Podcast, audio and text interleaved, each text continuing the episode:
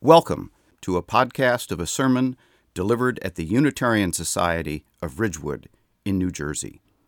Our congregation is a place where you will find inspiration in the richness of diverse beliefs and the power of community. Detailed information about the Unitarian Society of Ridgewood is available on our website, u u ridgewood dot org.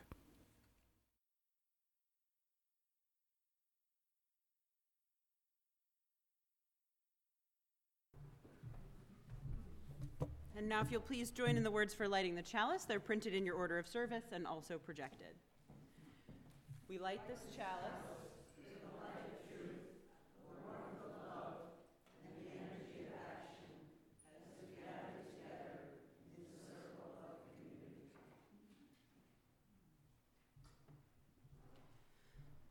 Now take a deep breath. The air outside these walls is cold. We need love as much as we ever have. We need warmth and kindness, care and attention. And when we share these, the air doesn't feel so cold. Take a deep breath. And hear in this sound the call for you to be the warmth, for you to be the kindness. Hear it as a tone of hope ringing out. Breathe and listen.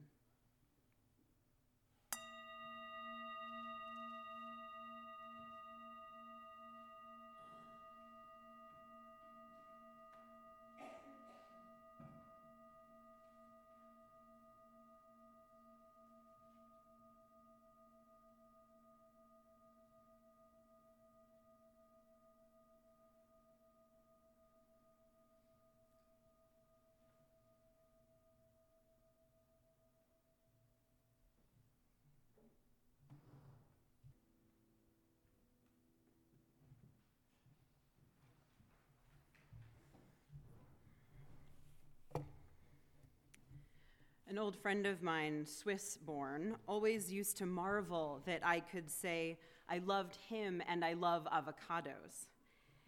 Surely, he would say, a language ex- as extensive as English must have different words for those different feelings. And I would laugh and I would say, it's all in the way you deliver it.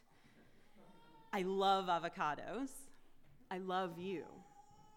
There are many types of love. Humans have understood this for a long time. In English, we use context to indicate which one is in play, but there are words for the ways that we feel. Greek words, old words, words that feel familiar and strange at the same time, not unlike newfound love of all kinds. Eros, love of another filled with passion and desire, at times unrequited, at times fulfilled. Philia, love of another filled with goodwill and respect, creating mutual care and support. Storge, love of family, especially the children in our care whose lives we protect. Agape, that's one we talk about here a lot, love of all things, universal love, of people, of earth, of our notion of the transcendent. And then Philautia, love of self. That one that so many of us struggle to achieve, so at risk of edging into hubris and an outside view, outsized view of ourselves, so at risk of seeming selfish or self-aggrandizing, overly confident or too big. Philautia, love of self, that one that is so vital to our survival, so integral because at its best, it creates in us a core of resilience and thus an openness to living life fully. Life offers us the chance to love in many ways, though the world of greeting cards and chocolate and flowers would have us stay boxed inside a perfect heart. Life offers us the chance to love in many ways, and so we gather. As an act of universal love, we come into a time and space that encourages us to change the world. As an act of love for our people, we come into a time and space that asks us to offer care to others. As an act of self-love, we come into a time and space for self-reflection, self-renewal, and to be reminded that indeed we are deeply loved. Welcome to you this morning, you with all the different types of love you have to give. Welcome. Every Sunday that we gather together, we take time in our service to be quiet, to pray or meditate, to reflect and remember what it is to be silent. This morning, as every Sunday, I invite you to use this silence that we will embrace together in a way that makes sense for you. We'll get there by practicing some deep breathing, and I'll offer some words for centering your thoughts. So first, please find as comfortable a position as you can in your seat. Let your hands fall loosely. Let your shoulders drop. Relax your jaw and your neck. If you can, if it feels comfortable, plant your feet on the floor. And then take a deep breath.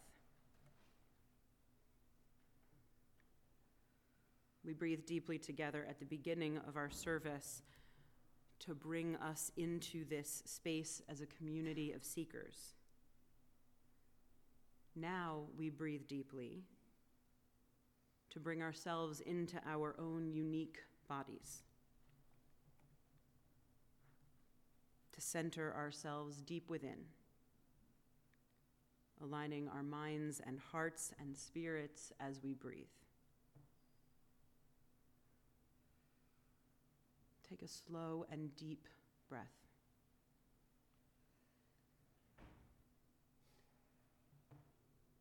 All too often, from both the outside and the inside, we have voices telling us we are not enough, not tall enough, not pretty enough, not smart enough, not rich enough, not funny enough, not thin enough, not popular enough, not strong enough. Not enough, just not enough. So take a deep breath and shut those voices down. Take a slow breath and refuse to hear them. As you breathe, listen instead for other voices. Maybe it was a parent or other adult who loved you deeply when you were small. Maybe a partner, a child, a friend, a mentor. Maybe you hear my voice. The voice that says, you are beautiful, you are powerful, you are perfectly imperfect, you are unique, you are you, and that is enough. It's the voice that says, your grace can heal. Your kindness can change a heart. Your life can change the world. Your love is a gift worth treasuring. It's the voice that says, you are loved. You are loved. In the silence, listen for those voices, those words, and add your own. Remind yourself of all that is wonderful about you. In the silence, offer your thoughts and prayers to yourself. Reflect on the wonder of you.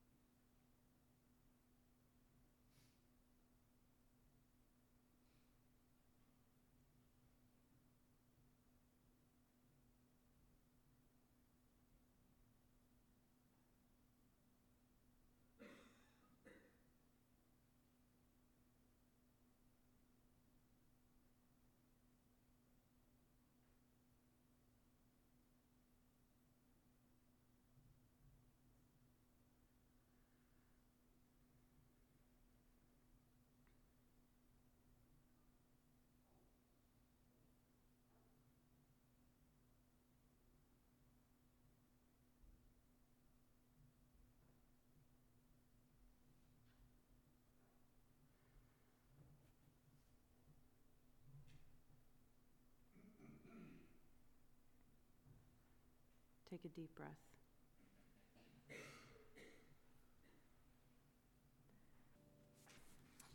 Divinity school was the first time I felt like I had found my people. I had been the type of kid who invented an afterlife in fourth grade. I will tell you about it sometime. Uh, I was thinking about death and God and reading books by the Pope and sitting in pews thinking that I could do that thing the guy in the robe up there was doing. For most of my childhood, I had the sense that my friendships were one-sided, that I gave and didn't take. Surely that wasn't all true, and surely it was largely my fault. And in adulthood, I can recognize that these were stories on some level that I was telling myself, but it was real that I felt out of step with my peers, unseen for who I was, and that made me unsure, like so many teens are, about my worth. The concept of loving myself or caring for myself smacked too much of selfishness. Martyrdom felt so much more comfortable. In college, I learned not to care so much what everyone else thought and to be myself happily. But in divinity school is where I found them. People who saw me, who got me. People who became the voices in my head saying, "You're not weird, you're interesting. You're enough, you're loved, you have something to offer." These were the people who witnessed me for who I was, not what I did. They wanted to know me in all of my glorious, flawed, changing, and growing humanity. They wanted to hear all my stories, to be understood in that way, sought in that way, loved in that way, was truly life-changing. The work of coming into our power and our presence begins by learning to love ourselves and know our worth deeply, but it culminates in being known in the world for who we are, and knowing others for who they are. This month, as I'm sure you realize, is Black History Month. Since nineteen seventy-six, February has been designated as Black History Month, but it began over a century ago in nineteen fifteen. It was in that year that Carter Woodson, a historian, and a few others founded what is now called the Association of the Study of African American Life and History. Carter Woodson had been born to formerly enslaved people. His father couldn't read, but he was engaged in the world, and he had Carter read the newspaper to him every day. And when he got older, Carter Woodson began to work in the coal mines, and there he met a miner named Oliver Jones, who asked him to come and read to a bunch of the men who had worked in the mine. And more than read, these men wanted Carter Woodson to research for them information they couldn't access themselves. Woodson went on to become a teacher. He earned graduate degrees from the University of Chicago and Harvard University, and he worked for many years as an academic and a dean at Howard University.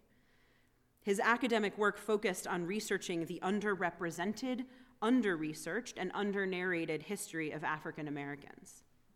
He said that, quote, "Those who have no record of what their forebears have accomplished lose the inspiration which comes from the teaching of biography and history." Woodson believed deeply in the value of telling the story of Black Americans because he understood that in knowing ourselves and telling our story, in witnessing to each other's stories, we find empowerment and hope. And the association he helped found undertook that work. And just ten years after its founding, the group sponsored a week-long celebration that nationwide encouraged communities and schools to explore the history of African Americans. That week was known as Negro History Week, and it caught on across the nation. By the nineteen sixties, it had grown into a month instead of just a week. And it was in nineteen seventy-six that Gerald Ford recognized it officially. Since then, each year, and I didn't realize this, but each year the sitting president recognizes anew the month, like reaffirms it, but also apparently endorses a theme. Did you know this? There is a theme to Black History Month. This year's theme is African Americans and the vote. It marks the centennial of the nineteenth Amendment granting women the right to vote, and one hundred fifty years since the fifteenth Amendment granted Black men the right to vote. Of course, it's somewhat ironic, given our recent history of gerrymandering and voter suppression, so fully aimed at African Americans and other groups traditionally marginalized.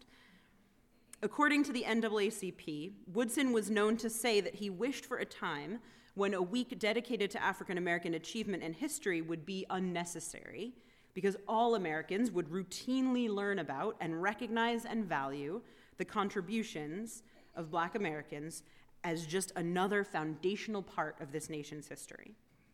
Of course, we have not reached such a time. Of course, we still live in a time when people are considered less than because of the color of their skin. Even though overt slavery ended, even though Jim Crow in its then form ended, even though theoretically we live with legal protections for most people, we still live in a world of oppressive prejudices. And the thing about oppression is that it doesn't just take a toll on potential, on economic or educational or professional opportunities. It doesn't just take a toll on literal life, stealing generations of Black men from their families and communities because of unjust laws that disproportionately punish them. Ongoing oppression also takes a psychological toll. It can take a toll on self-esteem. When someone from the outside is constantly telling you that you aren't good enough, or wealthy enough, or smart enough, or white enough, or man enough, whatever it is, it can have an effect on your mental health. Studies out of U C L A in twenty sixteen showed this. Vicki May, a professor in the Department of Health Policy and Management, said in an article by Dan Gordon from the U C L A newsroom, quote, "We now have decades of research showing that when people are chronically treated differently, unfairly or badly, it can have effects ranging from low self-esteem to a higher risk of developing stress-related disorders such as anxiety and depression." Gilbert Gee, another researcher working in this field, notes in the same article that there are so many different routes, some of them direct and some of them indirect, meaning we need not be the direct victims of oppression or persecution, but that there can be a spillover effect to family, acquaintances, community members, demographic groups. Living as a woman aware of the discrimination shown regularly toward women takes a toll. Stress, anxiety, actual changes in cognitive functioning, according to some studies, are all possible impacts of prolonged exposure to discrimination and oppression. And so is low self-esteem. I'm sure you've heard the phrase internalized oppression. It's the concept that a group or individual that is being systematically oppressed begins to believe they deserve the treatment they're receiving. We can begin to lose faith in our own humanity and begin to believe that we are defined as others define us, defined by our usefulness, our materiality, our productivity. It might look like the oppressed group adopting the norms of the oppressor's culture as a means of becoming like them. It's a valorization of the dominant culture over the oppressed people's own. It might look like using the tools of the oppressor against one's own, one, one's own group, like when women critique each other for their sexual conduct and thus reinforce an oppressive model meant to keep them in line. Internalized oppression is about continuing to valorize the oppressor over oneself. It's about losing a sense of identity in order to become like the oppressor. And at its heart, it's yet another tool of control and dominance. Internalized oppression happens because opportunities are systematically blocked, life is made more difficult, success seems impossible, and it comes to appear that the only way to live well is to live like the dominant group, to adopt their ways and ideas. This happens on a systems level, and it happens on a personal level. Whenever we as individuals or as groups are exposed over and over to the idea that we are not enough, we can begin to believe it ourselves. We can begin to see ourselves the way our tormentor does. But we have tools at our disposal to undermine the voices that seek to cut us down. We can come to know ourselves and love ourselves, and from there we can create communities that witness to each other's wholeness, to each other's humanity. Our first reading this morning, The Radical Politics of Self-Love and Self-Care by Sujin Pate, speaks to this. And I want to acknowledge that Pate is writing to women, specifically in her own terms, to women of color and to third world women. Pate writes that, quote, "Living in a society that constantly marginalizes you, invalidates your experiences and emotions, and fosters insecurity, it becomes an uphill battle to love yourself. Pate mentions Audre Lorde, the black feminist lesbian writer. She writes that there's a salve, an elixir to the poison of the isms that target our bodies and souls. In a piece titled Love as Political Resistance, Lessons from Audre Lorde and Octavia Butler, Adrienne Marie Brown also references Audre Lorde, writing that Lorde, quote, taught us that caring for ourselves is not self-indulgence, it is an act of political resistance. And although we know how to meme and tweet those words, living into them is harder. She goes on to write, quote, we have a deeper socialization to overcome, one that tells us that most of us don't matter. Our health, our votes, our work, our safety, our families, our lives don't matter. Both these contemporary authors note that Audre Lorde was among the feminist writers who acknowledged that loving oneself in the face of discrimination and oppression is a powerful act. Extended out, and this is the move that helps incorporate all of us, whatever our experience, loving oneself at all in a society that too often values the superficial, the insincere, the material, loving oneself at all in the face of such lifelong training is an act of hope and resistance. Audre Lorde wrote our second reading this morning, A Litany for Survival. It speaks to the truth that some of us were not meant to survive, and that our very act of survival is courageous, political, radical, resisting. She evokes images of being outside, neither here nor there, on the shorelines, at the edges, in doorways, between the dusk and the dawn. She writes, for those of us who were imprinted with fear like a faint line in the center of our foreheads, we were never meant to survive. She writes, when we are loved and we are afraid love will vanish. When we are alone, we are afraid love will never return. When we speak, we are afraid our words will not be heard nor welcomed, but when we are silent, we are still afraid. Her poem evokes the psychological toll of never feeling safe, of never being enough, of never feeling secure, never feeling at home in the world. There's a pain in what she brings to life with her words. The poem captures deep truths. But she ends with an affirmation. So it's better to speak, remembering we were never meant to survive. Lorde ends with this call to speak anyway. Even when you are pushed to the edge, even when you're viewed as less than, made other, she says to speak. But part of being willing to speak and able to speak is believing that your voice needs to be heard, should be heard.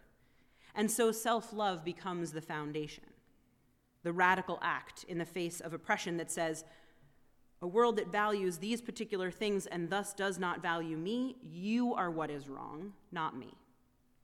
Self-love becomes a radical act of hope and resistance and politics because it empowers and it enables action and change.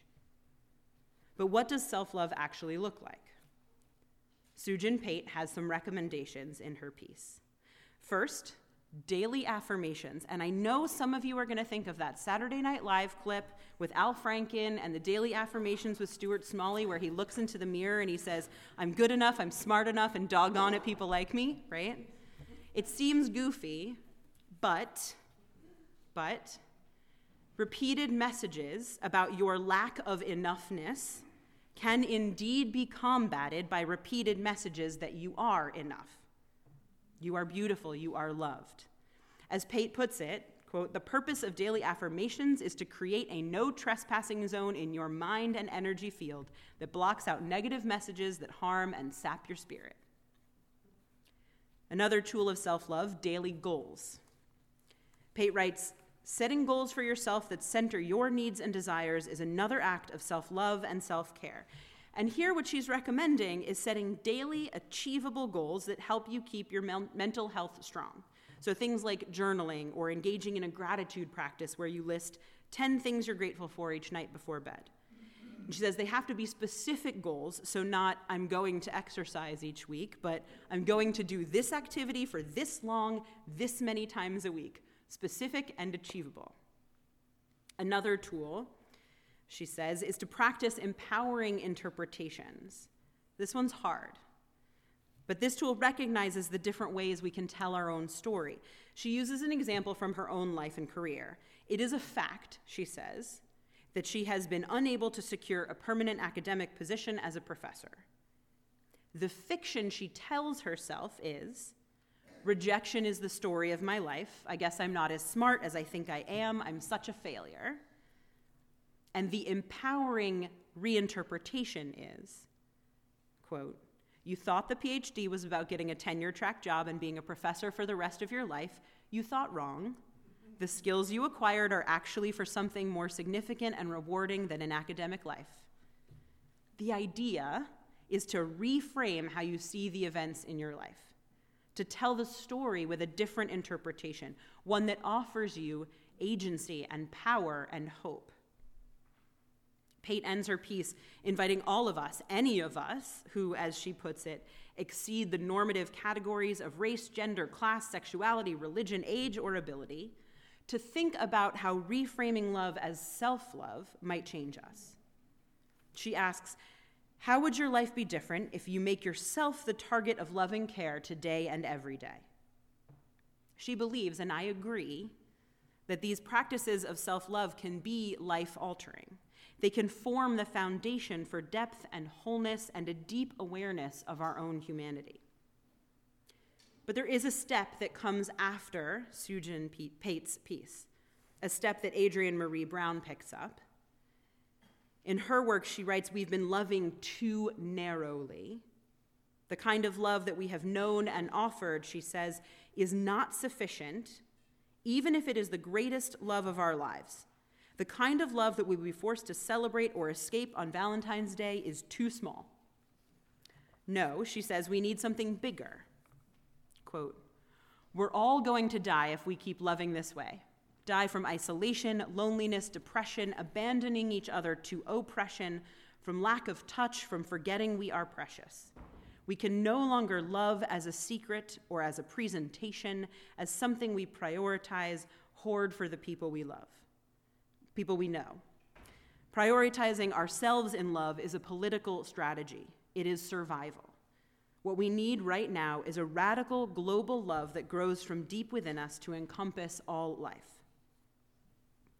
Brown then goes on to ask us to take steps toward this global love that starts with self. We've begun the work of moving from our self-view, from object to human. We've begun the work of loving ourselves in our wholeness for who we are, not what we do.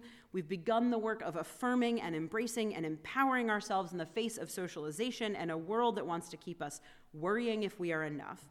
And now, she says, we need to take the step out from that grounded place of self-love and move into the world and into relationship so that we can change the world, so that we can answer the call of love in its truest and biggest sense, not in the narrow way we've been taught to understand love.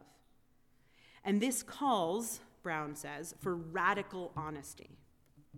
She writes, we begin learning to lie in intimate relationships at a very young age. We have to engage in an intentional practice of honesty to counter this socialization, learning to speak from our root systems about how we feel and what we want. She says that we can't hide. We have to make room for others to not hide, to share their radical honesty. We have to offer space for them and for ourselves to step into our wholeness and light. And Brown says we need healing. She writes that all of us, all of us need healing. Trauma is the common experience of most humans on this planet, she declares, and malpracticed love is the cause of much of that trauma. We need to normalize being broken, normalize our need for healing, and then the power that comes with helping each other heal. Love grows exponentially when we see each other's full, flawed, and broken, and beautiful, and whole humanity without shame or fear. Here, we build a community that cares for us and that allows us the opportunity and demands of us the responsibility that we care for others.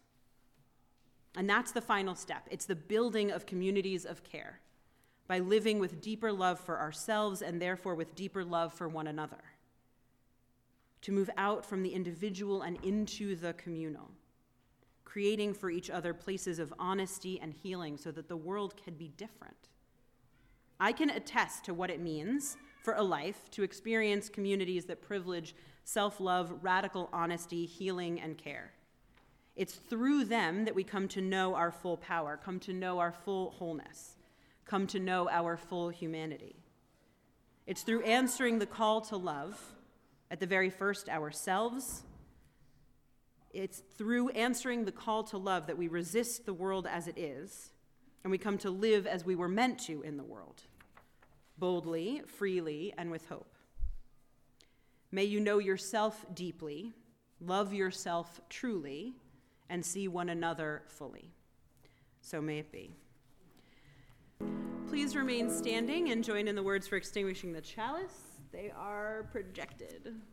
We extinguish this flame, but may the light of truth, the warmth of love, and the energy of action burn bright in our hearts until we are together again. You are enough. You have gifts beyond measure to offer each other and the world, and you are loved. May these deep truths help you answer the call to love yourself and others with honesty, healing, and hope. Go in peace.